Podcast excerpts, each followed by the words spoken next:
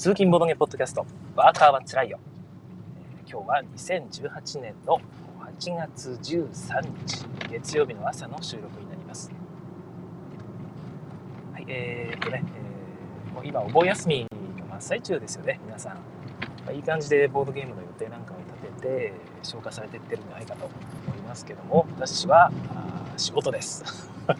えまあまあ、今日仕事の方もね、結構いらっしゃるかなとは思うんですけど。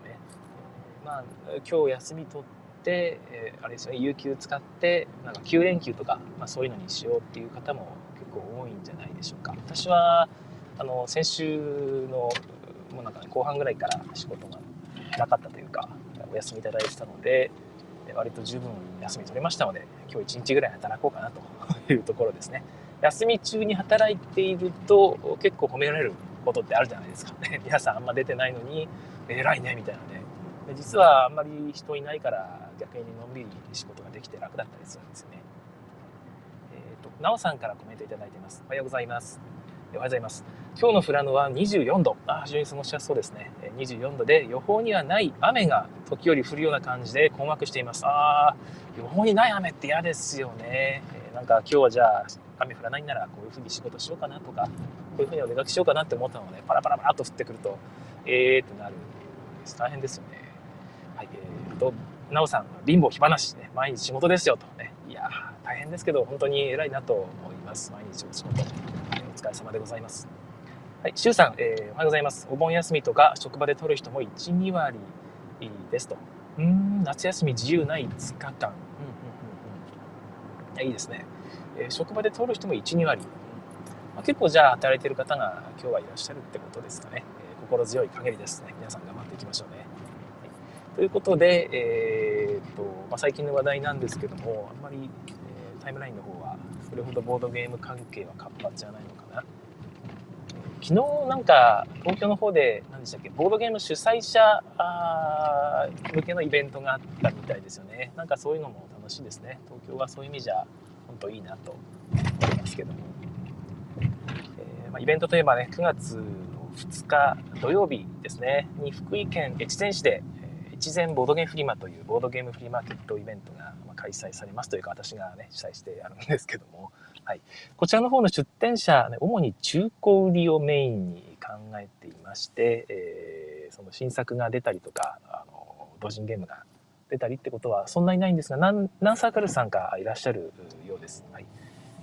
でそういうのも結構あるので楽しみにしてきてくださいね。ちょっと床売りになるのであのー、なんていうか、ちょっと床に座って私有とかね、する感じになると思うんで、逆にこう、アットホームな感じで面白いかと思います。でスペース的には十分余裕がありますので、楽しみにしてきてくださいね。出店者さんの方が床売りが12サークルさん、えほぼ中古売りです。えーとですね、同人ゲームサークルさんは3サークルさんぐらいだったかな。うん、であと残り9サークルさんは全員中古売りということで全部であとですね越前市の鳩さんですね佐藤隼人さんが、えー、まあ、1台ブースを1個作ってくださいまして2ブース連続ですよね、えー、長机2つをドーンと並べてそこで200個のゲームを売るらしくてですね 中古全部中古ですよね、えー、昨日実は鳩さんに誘われてね個人ゲーム会に行ってきたんですけどもえちょっと売る予定の品物をなんとなくちらっと見せていただいたんですがえーっていう、ね、こんないいものがえ手放すんですかっていう普通に最近出た良い新作で人気作ですよね。そういうものがもうなんかと並んでてですね。えこれいくらで売るんだろうね普通に新品で買ってもいいぐらいのものばっかりでいやこんなのが200個も出るんなら自分も並びたいわって 思ってしまったぐらいのイベントになりそうですよ。でさらに、えー、ですね、あれか。あの名前言ってもしょうがないのか。あの結構越前市でボードゲームまた買うのを買うのが趣味な方がいらっしゃるんですよ。でその方がですねまた出てくださるということでかなりいっぱい新品未開封の ゲームが放出される可能性があります、まあ、多分定価の普通に3割4割引きぐらいの価格でね新品買えることになるかと思いますんでそちらも期待していてくださいね。楽しみで本当に楽しみですよね。まあ、そういう結構有名な福井では有名な方が出されるということで、えー、ぜひ県外勢の皆様こぞって遊びに来てください。一泊までしなくてもですね、お昼過ぎ1時、ん ?12 時半から行列を作って1時スタートでしたっけ？自分で忘れてしまったな。確かそんな感じだったと思うんですけども、はい。えー、まあ、十分間に合いますので、東京からでも朝出れば昼には着きますから、昼ちょっと前かなに着きますから、ご飯食べて、普通に会場に間に合います。はい。そんな感じでぜひ来ていただいて、えー、あさって帰っていただければなと思います。まあ、さすがに旅費考えたら、まあ、全然高くついちゃうとは思うんで、あれですけども、えー、なんか、東京からっていうか、まあ、近隣の県の方ですね、えー、旅費が5000、往復5000円ぐらいで済みそうな方だったらば、全然ありだと思います、東京からでも車で乗り合わせれば、1人1万円ぐらいで、えー、行けるんじゃないかな。うん、さすがに日帰り大変かな。まあ、どうだろう。まあ、こんな感じで、えー、非常におすすめの私、私こそが 並びたい。私ももう並びませんけど、買わないと決めてるんで、えー、皆さん、いや、買わないっていうか、皆さんが買った後になんか、ね、欲しいのが残ってたら買おうかなと思いますけれども、まあ、今回は我慢いたします。皆さんに取っといてありますので、ぜひ来てださいね。はい。えー、っと、周さん、すごく多数買われてる方の放出品は本当にみんな興味あることが多くてざわつきますよね。本当にそうなんですよ。あの、本当に買うのが趣味っていう感じの方、買うのが趣味って言っちゃうとあれか、あの、あれですけど、買う、やっぱり買うっていうのは楽しいですからね。で、買うんだけどもなかなか遊べなくてという感じで、まあまあもういいかなっていう感じで出される方っていうのもいらっしゃるんですよね。それはそれですごくいいことだなと思っていまして、2倍、2倍ストレスが発散ですよね。あの買ってポチってストレス発散。で、また売るとね、スカッとしてこうね、また売れた、金が入ってきた。で、またストレス発散ということで、えー、非常に楽しいことなんじゃないでしょうか。なおさん、えー、こんなたくさんのゲームが出るなんてとてもいいボードゲームのイベントですね。ありがとうございます。なんか僕はね、頼んで書いてもらったような文章になってますけども。はい。えー、まあ、合計だから350から400ぐらいのゲームが出る予定になっておりまして、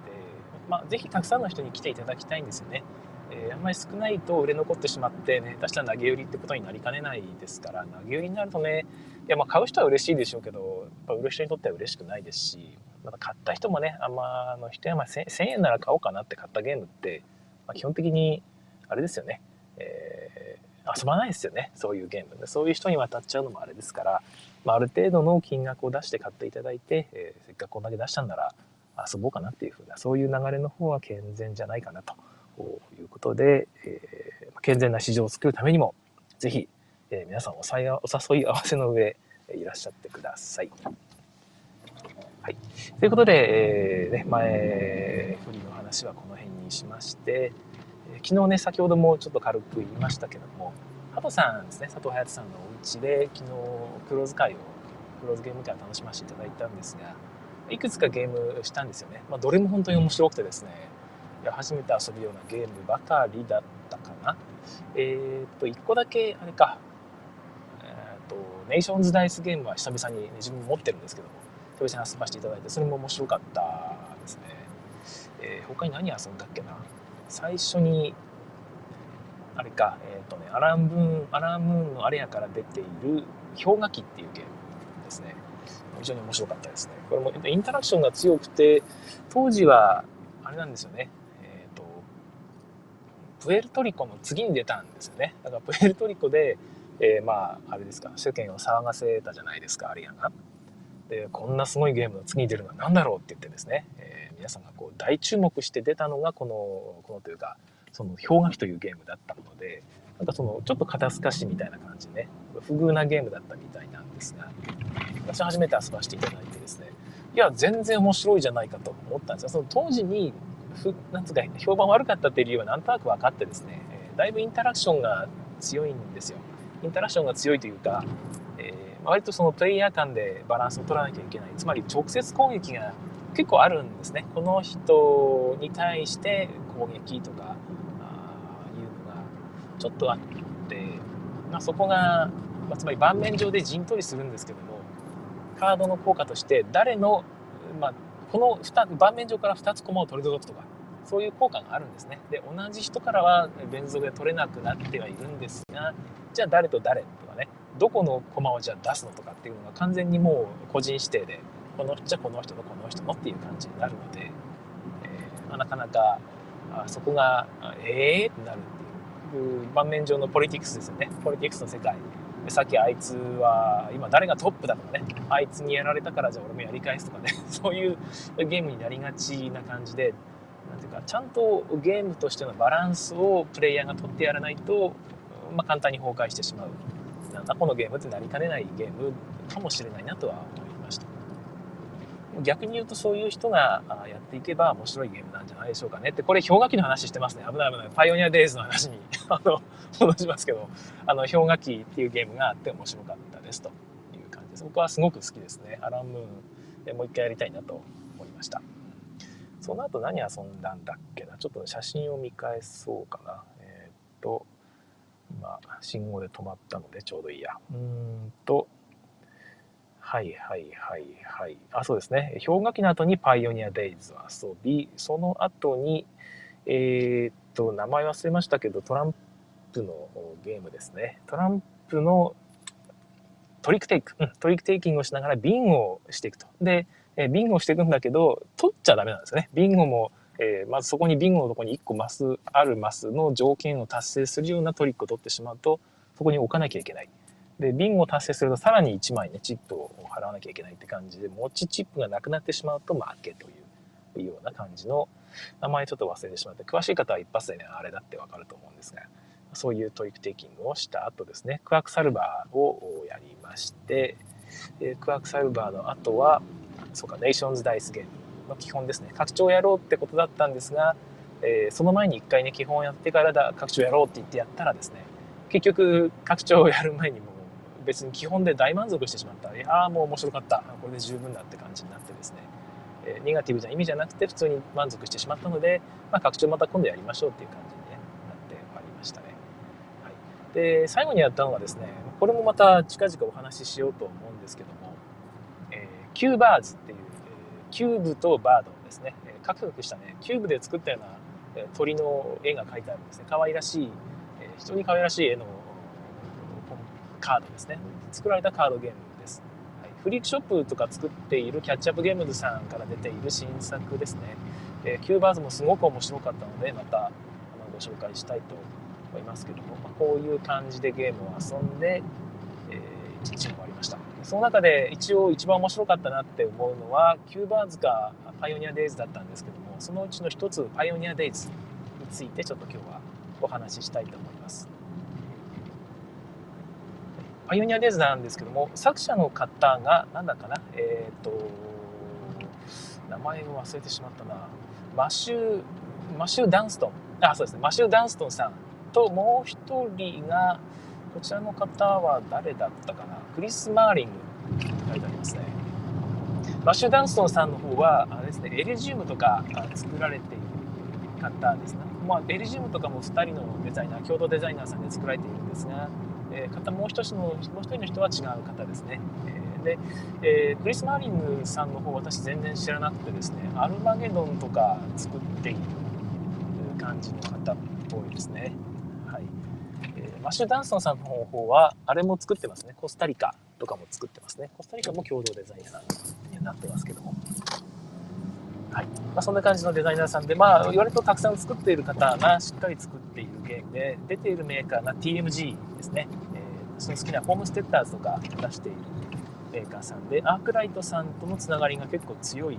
メーカーさんなので、このパイオニアでですね、ちょっと日本化しなきゃいけないんですよ、カードとかを。私しなくて遊んだんですけども、まあ、しないと、まあまあしなくてもギリギリ遊べるんですけども、した方がいいかな。うん、英語読める人ならば全然ちょちょっと読める人なら全然大丈夫なんですがあの英語アレルギーがあるとかねいう人は、えー、全部カードが、えー、テキストでしか書いてないので、えー、難しいゲームかもしれません。是非日本語化してね出してほしいなと TMG ですからいけるんじゃないですかね、えー、私これよかったらカードの日本語化しますからルールブックは誰か他の人に作ってもらってください。はい。えー、まあ、そんな感じのゲームで BGG の評価が7.5これなんとホームステッターズより上です。ホームステッターズ7.3なのでね、えー、という感じのゲームです。日本語訳がねルール訳がどうもないんですよね。私もこれ買おうと思ってるんですけどもルール訳がないのかというところであんまり遊ばれてるのを見ないですよね。日本流通もしてなくて和訳もないとなると。はい、ただ Amazon.com で買えるんですが、割とね、コンポーネントが TMG さんなんでしっかり作られているので、ちょっとお高めです。送料込みで8500円ぐらいいっちゃいますね。もうちょっといっちゃうかな。はい。えー、まあまあ高いゲームではあるんですが、総合的に見ると私はすごく好きで、リプレイアビリティもあるっていうのは、プレイヤーボードがあれになってますね。バリアブル能力っていうんでしたっけね。えー、個別に違うプレイヤー能力を最初から持った状態でスタートすると。で基本ゲームはそれが全員同じシンプルな能力でスタートすることもできるので最初の取っかかりは簡単にすることもできるというところですね。でなんだっけカードがまた4セットあるんでしたね。ABCD って4セットあってそれも混ぜることができる。今回は A と B を使おうとかね。じゃあ B と C を使おうとか、えー、じゃあ今回 A と E を A と D を使おうみたいな感じになっているらしくてですね。ここも含めてリペリアビリティがあるのか。ころで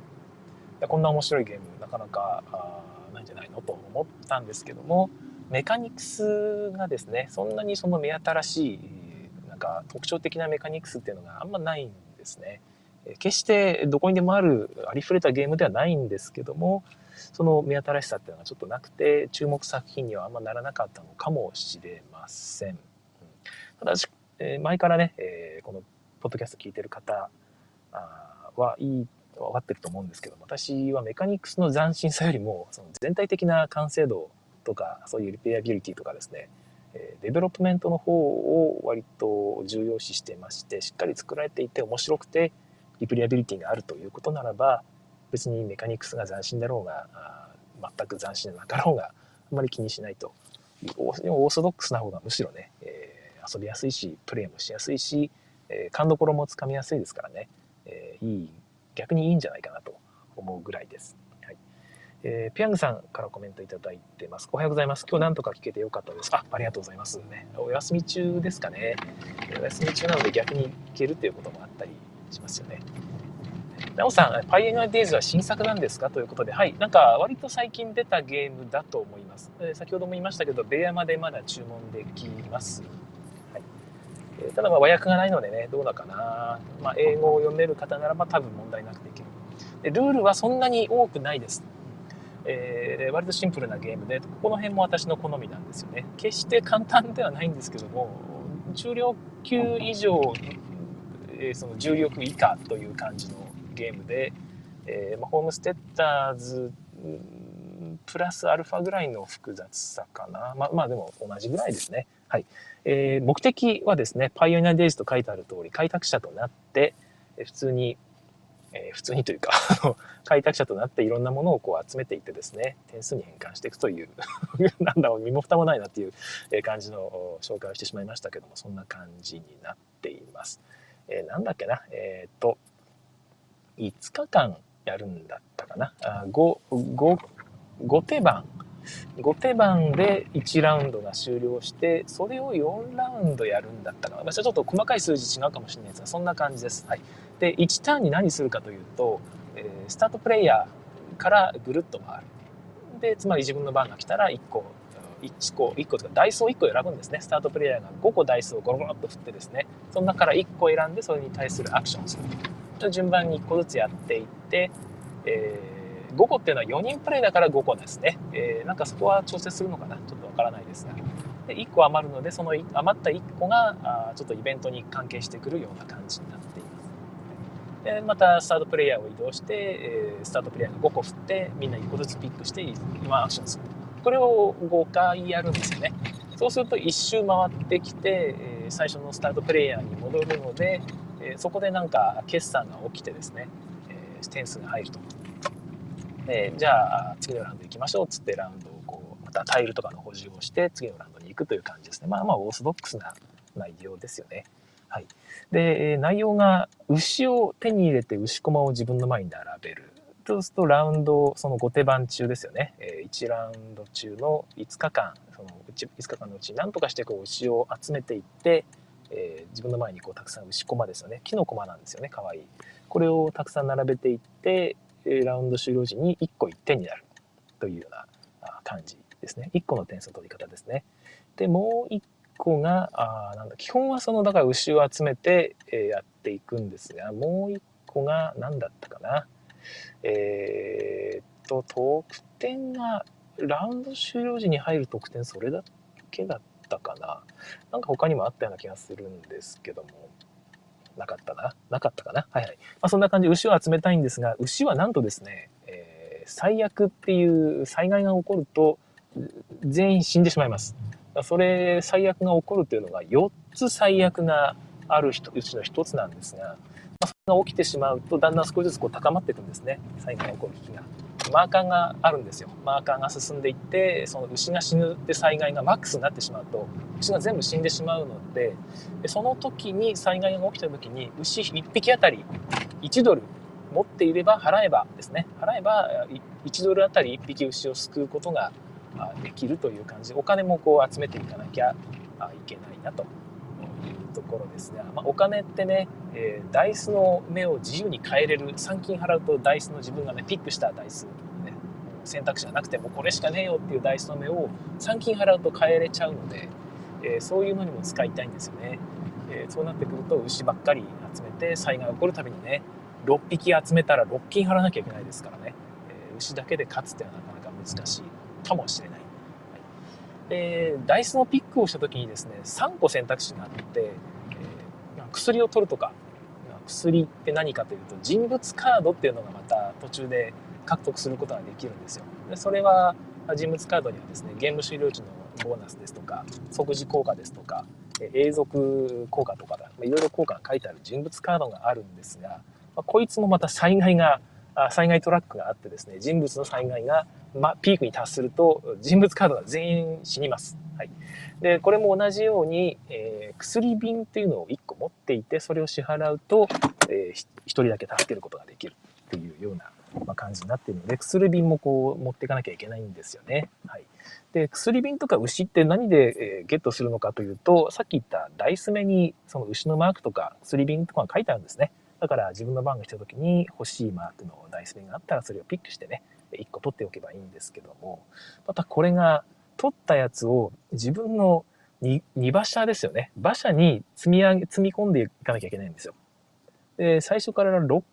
マス空いているその馬車があ1台だけ与えられているんですが、そこにこう溜め込んでいくと、ま、結構埋まっちゃうんですよね。えー、後から言うですね、イクイプメントって言われる四角いちっちゃいタイルもあって、それ1個でまた1マス馬車のマスを使っちゃうんですが、またこのエクイプメントがですね、えー、欲しくて、取ってその中に入れていくと、あっという間に6個埋まっちゃうんですよね。まあその、それ以外にもいろいろ2馬車に積んでいきますから。でそうすると2馬車を新しく買いたいんですが、1台5金、ちっちゃいやつで4マス空いている馬車が1個4金、え、6マス空いてるやつが1個8金いるので、またここにもお金が必要なんですよね。で、馬車をまた増やしていくんですけども、まあ欲しいからね、どんどん増やしていくんですが、またこれが馬車が ぶっ壊れるという、えー、ですね、ストームという、えー、災害があってですね、まあ、これもピークに達すると馬車1個あたり1木材、はいまあ、ウッドですよね。木を1個支払わないと馬車が、えー、壊れます。あの完全にぶっ壊れるんじゃなくてですね、えー、2マス埋めてしまう、マイナス 2VP って書いたタイルね、2マス分埋められてしまうタイルをその馬車に積み込まなきゃいけなくてですね、えー、辛いですよね。4マスちっちゃいスモール馬車だったらば、えー、積める量が半分になった上に EVP ですからね。えー、まあ、そんなこともあるので、馬車、それが1台あたり1個ずつ木が必要なので、あんまり馬車も増やしすぎると、結局木材集めに奔走しなきゃいけないということになっていく。そんな感じのですね、マネジメントで、本当に開拓者として、いろいろね、奔走しているような感じが表現されているんですよね。で、さっき言ったイクイプメントって何かっていうとですね、取ると、その、なんか、え薬瓶がもらえるとかですね、あと金庫を掘るとかっていうのもあって、金を掘ると袋からこうね、タイルを取ると1から3までの金塊が書いたタイルをね、こっそり自分だけ見て、よっしゃよっしゃってですね、えまたそれも2馬車に積んでいくんですけども、それが1個勝利点になるんですよね。で、まあ1枚あたり 1VP 増えるみたいな人物カードもあったりして、昨日私はそのコンボで、えギリギリ負けた、負けてしまったんですが、まあ、なかなかよくいきまして、まあ、そんな感じの効果もあるんですけども、あの、イクイプメントにあの金鉱が掘れるとか薬瓶がもらえるとか何々がもらえるみたいな効果が書いてあるんですね。で、その追加効果の右上、追加効果っていうか、その効果の右上に、ダイス目のアイコンがちょっとちっちゃく書いてあるんですよ。で、それを持っていると、例えば、牛を取るっていうダイス目をね、ピックしたときに、まあ、普通は牛1個もらえる。もしくは、牛の出目のところに置いてあるカードが、あ1個もらえる。もしくは、あのー、牛の出目のところに書いてあるお金ですね。まあ、4金だったかな。4金もらえるみたいな。感じのことになっていて、まあ、お金もらうかカードをもらうか牛1匹もらうかっていう選択肢があるんですがその牛のアイコンのついたダイスをピックした時に牛アイコンがついているイクイプメントですよね。これを持っているとその追加効果がもらえる。追加で薬瓶がもらえたり追加で金庫が掘れたりとかですね、まあ、追加アクションがあの2倍3倍って増えていくんですよ。結局そのイクイプメントを取っていくと。だからこれ取らないと話にならなくてそこもラウンドに5枚しか出ないですから、もう早もん勝ちで取っていきたいという感じになるんですけども、まあそればっかりやっていると、結局ワンアクションをそれに費やしてることになりますから、equipment ばっかり増やして結局その追加アクション後で取れない。結局それ、なんかそのダイス目使わなかったことになると、単純に1手番損になってしまうということで、できれば equipment を2回以上発動させたいなとかね、えー、そういうことを考えながらやっていく感じです。なんかね、話してたら本当に欲しくなってきて、帰ったらポチろうかなと思っているんですけども。えー、っと、あ、ペヤングさん、パイオニアデイズは簡単に検索したけど、あまり画像が出てこないですね。そうなんですよ。なおさん、牛が全滅なんて縁起でもない。あ、そう、なおさん、ぜひ買ってください。これ、面白いですよ。えー、まあ、昨日、牛を集めてたハトさんとね、エイスケさんが、あの、引き離されて負けていたんですけども、二人被っちゃったんですよね、戦略が。で僕が、えー、っとね、金庫掘りをして、もう一人鈴木さんがひたすら薬を溜め込むっていう。で、薬が1個何点になるみたいなあカードと、あと人物をたくさん溜め込むっていうやつとかですね。人物溜め込んでも薬いっぱい持ってるからね、災害起きても大丈夫っていう、そういうコンボですよね。そういうコンボを組み合わせていらっしゃって、結局鈴木さんが1点差で勝って、私が金庫で、金庫だけですごい点数取ったんですよね。金庫だけで50点以上取ったんじゃないかな、自分。うん。5、60点取った気がしますけど、それ以外はね、牛1匹も点数取りませんでした、僕は。牛ほとんど持ってなかった。でも、牛の災害に怯えることなく、馬車を増やしっていう、そういう割と特化型の戦略ができたです、ね、感じでしたね。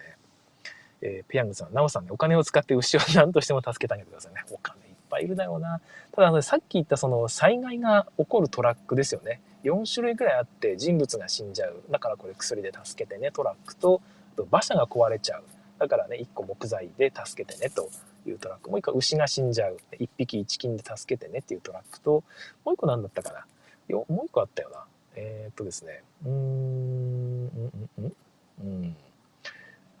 ちょっと忘れてしまいましたけど、あるんですが、どの災害が毎ターン進むかっていうのはですね、えー、っと、5個ダイスを振って1個余るじゃないですか。その色に応じて決まるんですよ。5色 ,5 色あるので。4色プラス黒ですね。で、その、残った色に応じてどの災害が進むか決まるので、結局、いや、この災害進めたくないわって人は欲しいアクションよりも、いや、そのちょっとその色をちょっとね、えー、出目があんまり欲しい出目じゃないけど、これ残ると良くないからってそれをピックしなきゃいけないとか、そういうことが起こったりもするんですよね。私は昨日頑張ってそれやってたんですけども。で、黒が残ってしまうと、なんとね、全災害トラックが1マス進んでしまうという。で、しかも最終ラウンドは必ず進むということで、災害は本当にあの怖いです。そういうのに怯えながらやっていく感じのゲームになっている感じですけども。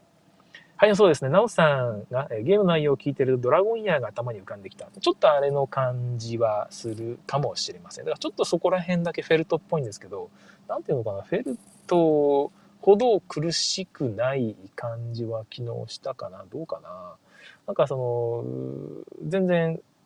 あの、ポイントサラダになってないんですよね。フェルトと違うのは。ここで何点、ここで何点って細かく点数取るっていうよりは、割とカードコンボなところがあるし、フェルトよりも素直に作られてる気がしますね。妙にひねくってないというか、あの、フェルトディスってるわけじゃないんですけども、え最近のフェルト、私はちょっとその辺が好みが合わなくなってきたっていう複雑さが、このパイオニアデイズはないです。割と素直に作ってあるところが私逆にね、好感持てて、好きなんですよね。はい。そんな感じで、えー、2馬車を増やしていって、そこにね、たくさん俺はこれで持てるぜってやっても、実はそんなに あの品物つくいらなかった牛育てるだけなら別にお金と牛がいれば大丈夫だったなとかねいう感じもあるんですが。牛は結局その1匹ね毎ラウンド1点なので早めに6匹ぐらい溜め込んで、えー、やると24点ですよね。ちょっと少ないですよね。災害に怯えてねロッキンとかってやってる。だからそれだけじゃなくて、えー、牛が1匹1点っていう人物カードがあるんでそういうのをね頑張ってこう取ってゲーム終了時に、えー、さらに1匹何点みたいなことをやった方が、まあ、いいんでしょうね。でも牛の維持費結構高い気がするな。どうなんだろうな。牛の牛の得点が低いような気がする。どうだろう。わかんない。10匹ぐらい溜め込んだらいいのかな。でも10金溜め込まなきゃいけないしな。どうでしょうね。まあいろいろあってイクイプメントもさっき言ったね、ダイスを取った時に、そのダイス目に応じた追加ボーナスもらえるイクイプメント以外にも、永続で、えー、まあ、この人物なり、牛なり、馬車なりっていうのを1台守ってくれるね。永続で守ってくれるっていう割と強いイクイプメントもあったりしてですね、まあ、イクイプメントも取り合いになったりしますが、実際イクイプメントを取るのも、イクイプメントって書かれた出目をピックすれば取れます。ただで取れます。はい、その辺で、アクションもね、シンプルなんですよね。出目に応じたものを取るってだけで。ただあまあ出目に応じたやつ1個取るってだけをやっていると例えば薬瓶1個欲しいから薬瓶のやつを取るみたいなことをやっているとあまりにもアクションが無駄になってしまうので、えー、薬瓶取るならイクイプメントねさっき言った追加効果を使って金庫を掘りながらイクイプメントも追加で1個取るとかねそういうことをやっていきたいところですがまあまあまあ他のプレイヤーね特に前のプレイヤー前の手番のプレイヤーがあちゃんとゲームを分かってる人だとピックされちゃいますよね。そこの辺をカットされちゃうというか、えー、俺別にこれ欲しくねえけどこれ取っとこうかなみたいなことをされてしまうとなかなかイクイプメントの追加効果が使えないという、まあ、そんな感じの、まあ、意地悪なというか多少インタラクションもあるというところですね。多少じゃないかな。結構あるかな。やっぱり早撮りですからね。盤面のいろんなものが早撮りなので、まあ、そこも十分なインタラクションがあるしいや良いゲームだと思うな。ぜひアークライトさん、えー、これ和訳してくださいね。カードが本当にシール貼るのめんどくさいですし、日本語化するならね、ぜひここをアイコン化して、えー、なんかやると、多分その、海外版一回買った人も買うと思いますし、良いんじゃないでしょうかね。私よかったら、あの、アイコン化全部しますよ、カード。ね、めっちゃいっぱいあると思いますけども。まあ、自分買ってアイコン化した画像を作ってもいいなと思ったぐらい気に入ったゲーム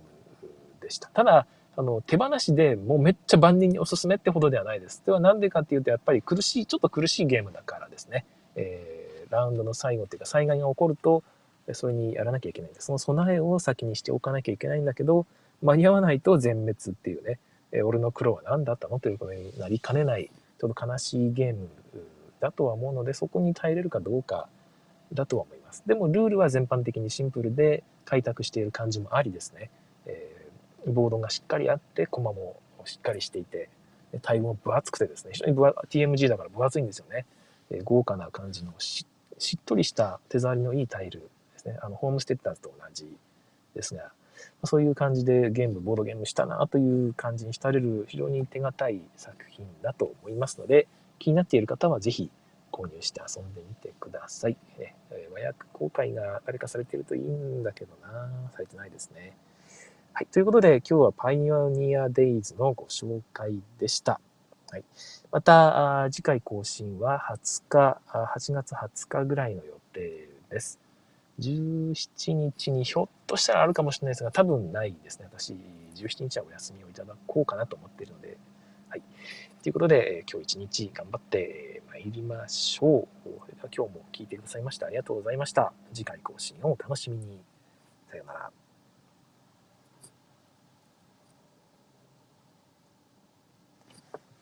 えー、ここからは、えー、おまけの時間となります。えー、多分オンラインで聞いてる方ね、今6人ぐらいしかいらっしゃらないんで、多分開始と同時に聞いてくださってる方いっぱいいると思うんで、